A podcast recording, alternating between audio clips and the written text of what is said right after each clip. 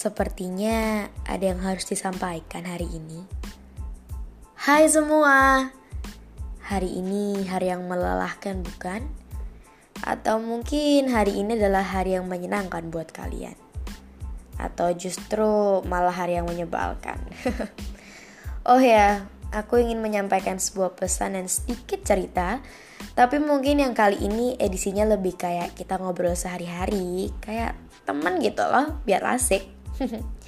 Dari kemarin aku tuh kepikiran untuk bawain satu topik tentang terbawa perasaan, atau istilahnya bahasa gaulnya biasanya kita sering ngomong baper. Ya, I know hal ini tuh related banget sama kehidupan remaja zaman sekarang.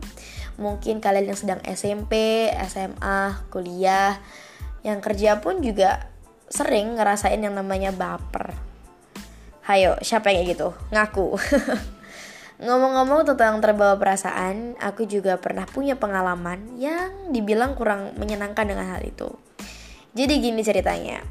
Dulu aku pernah suka sama seseorang selama 5 tahun. Wow, 5 tahun. Wow, lama banget. Pertama kali aku lihat orang ini tuh entah kenapa langsung suka gitu. Aneh sih, tapi gimana ya? Namanya juga perasaan timbul tiba-tiba ya kan? Dari situ aku mulai stalkingin dia lewat Instagram. Dulu kan masih BBM tuh ya, lewat BBM, Line. Dan sampai pada akhirnya kita ngobrol dan kita kenal. Akhirnya kita dekat. Tapi dekatnya ini tuh konteksnya dalam teman, bukan lebih dari teman. Walau berharapnya sih bisa lebih gitu ya ke arah teman. Jujur waktu kita udah kenal itu, kita tuh sering banget chattingan, sering banget, saling curhat-curhatan, saling telepon, terus video call juga kita pernah. Biasanya kita tuh sering curhatin tentang gimana hari ini, suasana hati, terus kadang-kadang dia suka cerita tentang cewek yang lagi dia suka. Sakit sih rasanya ketika kamu suka sama dia tapi dia suka sama yang lain. Gimana tuh ya rasanya. Dan pada sampai suatu ketika dia pernah chat aku itu beda banget. Bener-bener aku bisa baper gara-gara chatnya dia itu.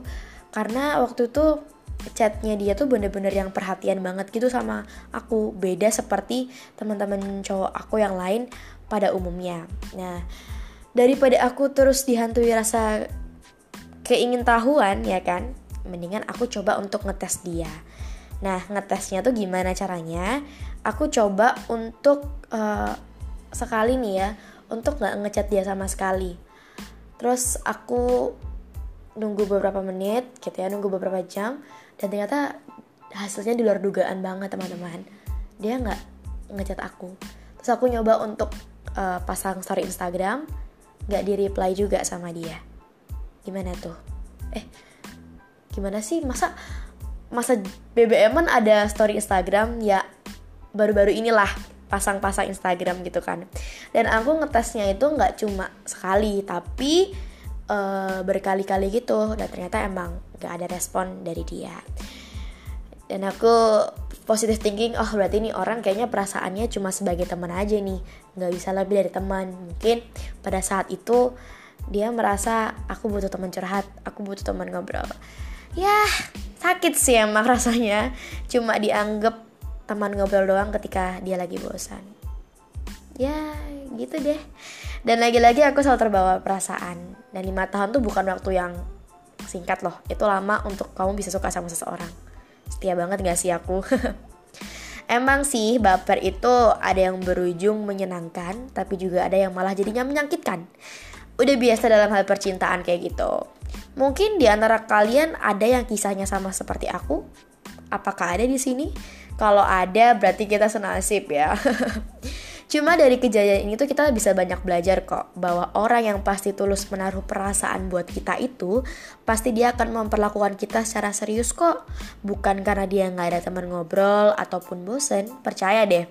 Tapi kitanya juga gak boleh gampang baper, apalagi udah ngayal tinggi-tinggi, terus nanti udah dijatuhin nangis-nangis kesakitan deh. Dasar manusia ya. Jadi gitu deh teman-teman. Mungkin sekian dulu yang bisa aku curhatin ke kalian semua. Semoga dengan pesan yang udah aku sampaikan ini bisa bermanfaat buat kalian semua. Ambil positifnya, buang negatifnya. So, apalagi ya? Ya udah deh teman-teman. See you ya. Bye.